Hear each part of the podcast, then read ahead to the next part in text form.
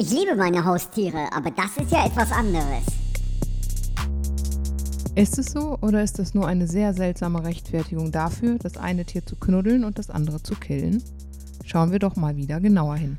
Und damit Hallo zu faule Ausreden. Ein erster Hinweis darauf, wie unsinnig diese Unterscheidung ist, ist ja auf jeden Fall die Tatsache, dass die Frage, wer treuer Freund und wer leckeres Mittagessen ist, in verschiedenen Ländern völlig unterschiedlich beantwortet wird. Also was hier gestreichelt wird, wird in Asien gegessen und was hier gegessen wird, ist in Indien heilig und so weiter. Aber naja, es gibt vielleicht doch noch rationale Entscheidungskriterien. Also man muss ja schon zwischen einem Schwein und einem Hund unterscheiden, oder? Klar, ganz eindeutig. Schweine sind viel emotionaler und schlauer als Hunde. Das hat zum Beispiel eine Studie der Universität Budapest gezeigt. Die wurde im Fachmagazin Animal Behavior publiziert. Auch Schweine suchen nach menschlicher Aufmerksamkeit, wollen soziale Interaktion. Außerdem haben sie in der Studie Aufgaben viel schneller als die Hunde gelöst und waren deutlich ehrgeiziger. Also ist es völlig logisch, dass wir Schweine verwöhnen und Hunde essen.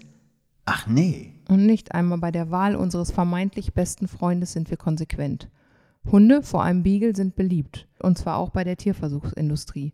Fast 4000 Hunde werden derzeit allein in Deutschland für Kosmetika gequält, die am Ende doch kaum Rückschlüsse auf die Verwendbarkeit von Kosmetika und Arzneimittel auf den Menschen zulassen, sagen auch die Ärzte gegen Tierversuche.